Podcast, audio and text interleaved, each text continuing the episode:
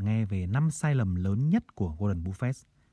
Ông sở hữu số tài sản hơn 80 tỷ đô la Mỹ và thành hình tượng thành công của các nhà đầu tư trên toàn thế giới. Thế nhưng còn một góc mà ít được mọi người nhắc tới, đó là những thương vụ đầu tư thất bại của ông. Làm cách nào để ông vượt qua chúng và trở nên thành công như ngày hôm nay? Tôi tin là kinh nghiệm thất bại cũng quan trọng như kinh nghiệm thành công vậy. Kể từ khi Warren Buffett bắt đầu đầu tư vào năm 11 tuổi, cho tới nay đã hơn 70 năm. Không tránh khỏi những thất bại đau đớn và chúng là những gì? Vâng, chúng ta bắt đầu nào. Thương vụ thua lỗ thứ nhất, mất 200 tỷ đô la khi mua Berkshire Hathaway năm 1962. Cuộc đầu tư tệ nhất mà ông từng thừa nhận là vào công ty Berkshire Hathaway năm 1962.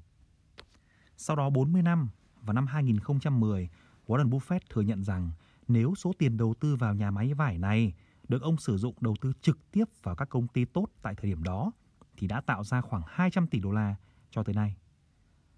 Berkshire Hathaway trước đó là một công ty thành công trong lĩnh vực dệt may. Do sự sụt giảm của việc buôn bán vải vào Thế chiến thứ nhất, tài chính của công ty bắt đầu đi xuống. Warren Buffett nhận ra rằng giá cổ phiếu sẽ tăng lên nếu như nhà máy chịu đóng cửa đi một khu sản xuất không hiệu quả. Năm 62, ông bắt đầu đầu tư rất nhiều vào công ty này với hy vọng thu được lợi nhuận trong thời gian ngắn. Ông đã tác động mạnh mẽ tới đội ngũ lãnh đạo, phương án kinh doanh của nhà máy, nhưng kết quả không như mong đợi.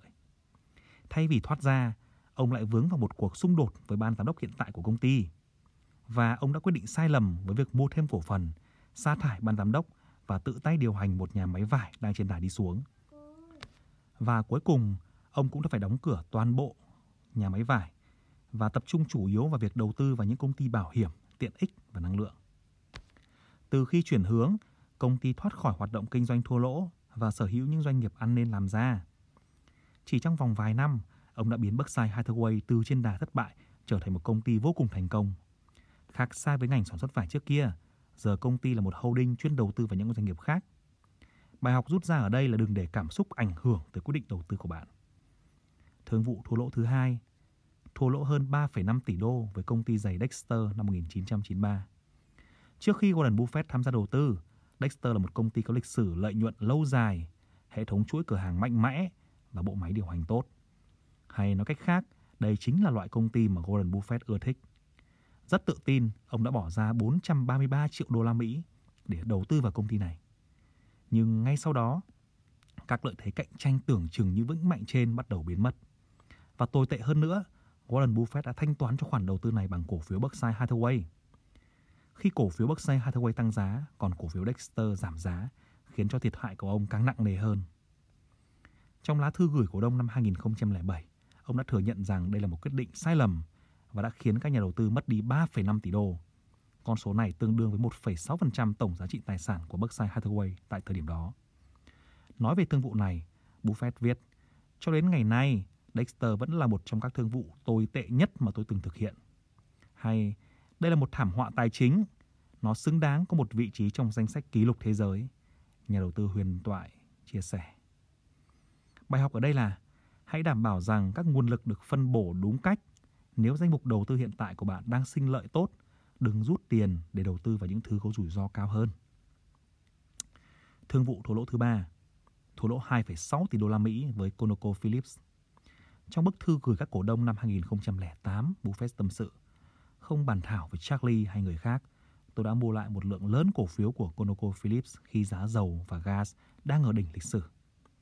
Tôi đã không lường trước được đợt sụt giảm ghê gớm với giá dầu và ga trong nửa cuối năm đó. Ông đã chi ra hơn 7 tỷ đô để mua lại 85 triệu cổ phiếu của ConocoPhillips và đến cuối năm 2008, giá trị của số cổ phiếu này chỉ còn 4,4 tỷ đô. Những sai lầm trong việc định giá của Warren Buffett một lần nữa cho thấy tầm quan trọng của việc bàn thảo với các đồng nghiệp của bạn trước khi thực hiện thương vụ. Đôi khi bạn cần có một góc nhìn khác để thấy được bức tranh toàn cảnh. Thương vụ thua lỗ thứ tư, thua lỗ hơn 400 triệu đô la Mỹ với Tesco. Berkshire Hathaway sở hữu 415 triệu cổ phiếu của tập đoàn bán lẻ Tesco ở Anh vào năm 2012. Warren Buffett cảm thấy không ổn với doanh nghiệp này và bắt đầu bán ra một số cổ phiếu. Vào năm 2014, Tesco bị phát hiện ra khai gian sổ sách tài chính của mình để che giấu việc kinh doanh thua lỗ và cổ phiếu bắt đầu sụt giảm. Tuy nhiên, ông lại chần chừ trong việc hành động để bán nốt số cổ phiếu còn lại.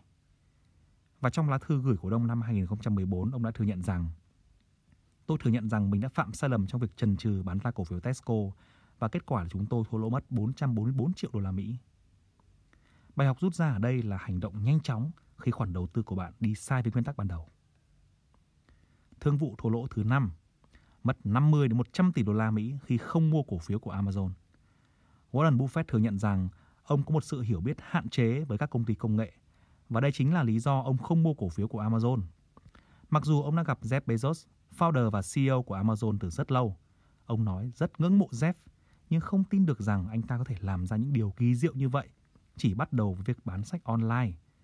Và thực sự là Jeff đã biến Amazon từ một cửa hàng bán sách trở thành một cửa hàng bán mọi thứ trên toàn cầu với giá trị thị trường lên đến gần 1.000 tỷ đô la Mỹ. Với tỷ lệ sở hữu thông thường của mỗi công ty là 5 đến 10%, thì Warren Buffett đã bỏ lỡ một khoản đầu tư vô cùng lớn. Cũng vì lý do như trên mà ông đã không đầu tư vào Microsoft, mặc dù Bill Gates là bạn thân lâu năm của gia đình ông và hai người biết nhau từ rất sớm. Và cho mãi tới gần đây, ông bắt đầu đầu tư vào cổ phiếu công nghệ. Ông đã bắt đầu mua Apple vào năm 2017 và tới nay đang sở hữu khoảng 5% công ty này. Ông chia sẻ với đài CNBC, tôi mua Apple để nắm giữ lâu dài. Hiện tôi đã mua khoảng 5% cổ phiếu của công ty và tôi mong muốn nắm giữ 100% cổ phiếu của công ty này. Tôi thích cách mà Apple hoạt động cũng như cách mà ban lãnh đạo điều hành công ty.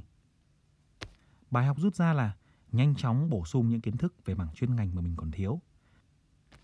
Và vậy là bạn đã nắm được năm thua lỗ lớn nhất của Gordon Buffett và hơn tất cả là cách ông đã học được từ những thua lỗ này và tiếp tục thành công